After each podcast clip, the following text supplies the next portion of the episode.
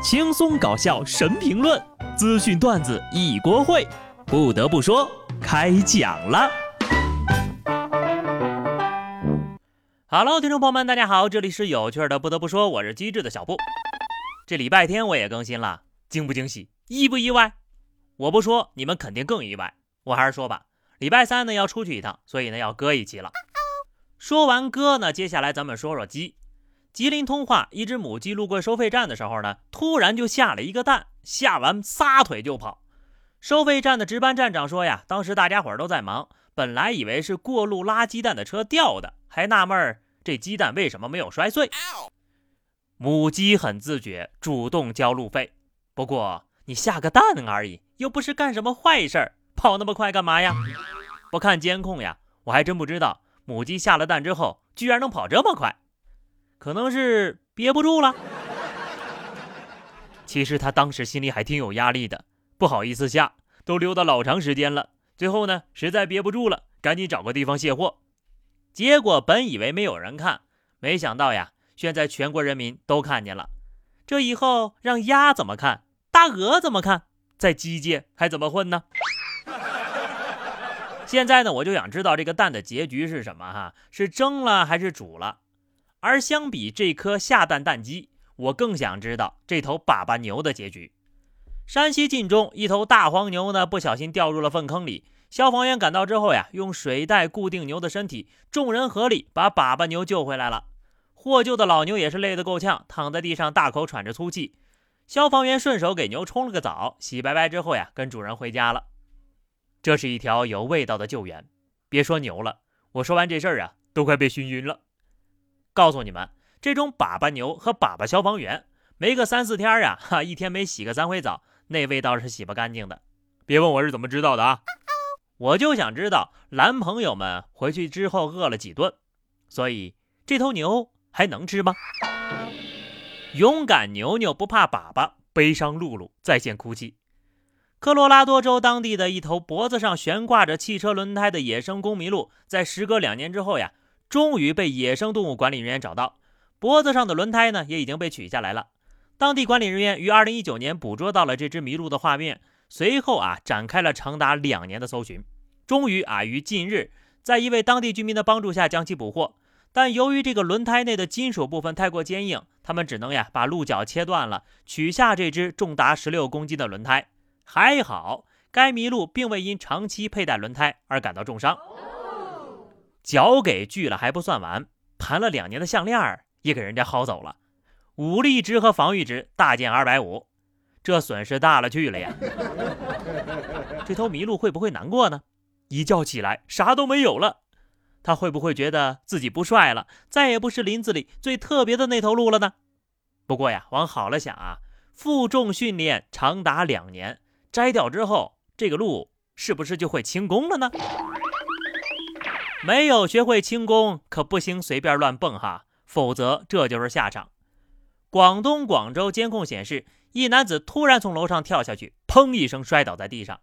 店老板刘先生表示呀，这男的呢按摩消费了一百四十八，后来发现房间没人了，查监控一看呢，才发现他从一个房间把固定的窗户给扒开，跳楼逃跑了。刘先生说，没钱可以说一声，这要是摔死了还得负责任。没钱还去按摩，我是佩服的。这就是传说中的跳楼价呀！医药费都不止一百四十八了吧？不至于，不至于啊！你这么搞，别个以为老板在屋里头搞传销呢。这要是摔出个好歹，估计还得讹上人按摩店，以为技师把他怎么地了呢？做人呢，不能太无耻。跳楼逃单已经很少见了，竟然还有吃职业霸王餐的。苏州警方接到一个饭店报警称，顾客周先生吃完饭不结账。周先生说呀，他在网吧认识的朋友孙某说要主动请他吃饭，期间呢却以上厕所为由溜走了，还到前台打包带走了两瓶五粮液。经调解呀，饭店方同意周先生只付桌上的两千块钱酒钱。通过监控，警方很快就抓获了孙某。经审讯啊，孙某交代，共犯案四起，涉案金额四万五千多。这个套路呀，我只在小说里看到过。没想到被应用到现实里面了，什么朋友呀？这就是原告和被告。哼，这朋友可不兴交啊。社会很单纯，复杂的是人，所以呢，交友需谨慎。得亏呀，没有人请我吃饭，真是太幸运了。在网吧认识的会请那么贵的酒菜吗？而且高档酒水在没有付钱的情况下提供打包，看来这酒店工作人员没有下载国家反诈中心 APP 呀。不知不觉呢，年度沙雕新闻的对决已经进入到了白热化的阶段了。安徽市民高师傅和妹夫开着车去买一辆二手小四轮，傍晚时分呢，妹夫开着小四轮先走了，高师傅因为买配件紧随其后。行驶在路上的时候，这高师傅呀就不小心撞到了一辆小四轮，他害怕的给妹夫打电话求助，没想到电话那头的妹夫说道：“你撞到的是我，我还在坡下面呢。”幸运的是。妹夫的伤势并不严重。妹夫笑了，一个猜想啊，不一定对，就是会不会你撞的就是我呢？伤势不重哈就好了，我们也可以放心笑了啊。我宣布，这条新闻呢可以直接进入年度沙雕新闻的决赛圈了。伤势重的话，这妹夫应该也接不了电话了，而且妹夫非常的冷静，还回答：“你出事了。”搁哪儿出事的呀？脑补一下画面，妹夫躺在坡下面，还关心着大舅子，有被暖到啊！而且呢，姐夫关键时刻没有想到其他亲人，就想到妹夫，真是不进一家门，不撞一家人呐！就是保险公司可能会有点疑惑，我怀疑你俩有骗保的嫌疑。我怀疑下面这位是不是真的在夸人？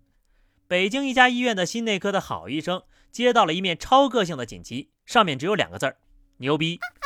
这是一位心梗病人出院之后呀，他的女儿赠送的。好医生收到锦旗之后都懵了啊，全科室都笑坏了。牛逼虽然才两个字儿，但是呢，语法严谨，用词工整，结构巧妙，朗朗上口，可谓是言简意赅呀，足以见送锦旗的人扎实的文字功底、信手拈来的写作技巧和巧夺天工的创造能力。再加上以感叹号收尾，实在是点睛之笔，千古佳句。再加上那个医生的姓氏好，哈哈，让这面锦旗变得更加好笑了。接下来这个事儿啊，很多人都被无语给淹没了。今年的十月十六号呢，是第四十一个世界粮食日。艺术家杨业新用五百克黄金打造了一千粒纯金的大米，然后一粒一粒的扔进了黄浦江和上海的各个角落。以这种行为艺术的方式呢，来讽刺浪费粮食的行为，唤醒国民对粮食安全的重视，探讨浪费与节俭、价值与价格、富裕与富强之间的关系。哎呀，现在这个行为艺术的成本都这么高了，不愧是艺术家呀！不管做什么都有很深刻的思想。那什么，其实你要是把黄金丢在我们家，也一样可以达到讽刺的效果呀。如果你嫌这个讽刺效果不足，可以狠狠的。砸在我的脸上。不过这个目的应该是达到了。丢一粒米，没有人会急；你要是丢金子呀，会被人骂到跳脚的。如果以后每次扔米饭的时候，想想这半斤的黄金，你还浪费吗？好了，那么以上就是本期节目的全部内容了。关注微信公众号 DJ 小布，或者加入 QQ 群二零六五三二七九二零六五三二七九，来和小布聊聊人生吧。下期不得不说，我们不见不散，拜拜。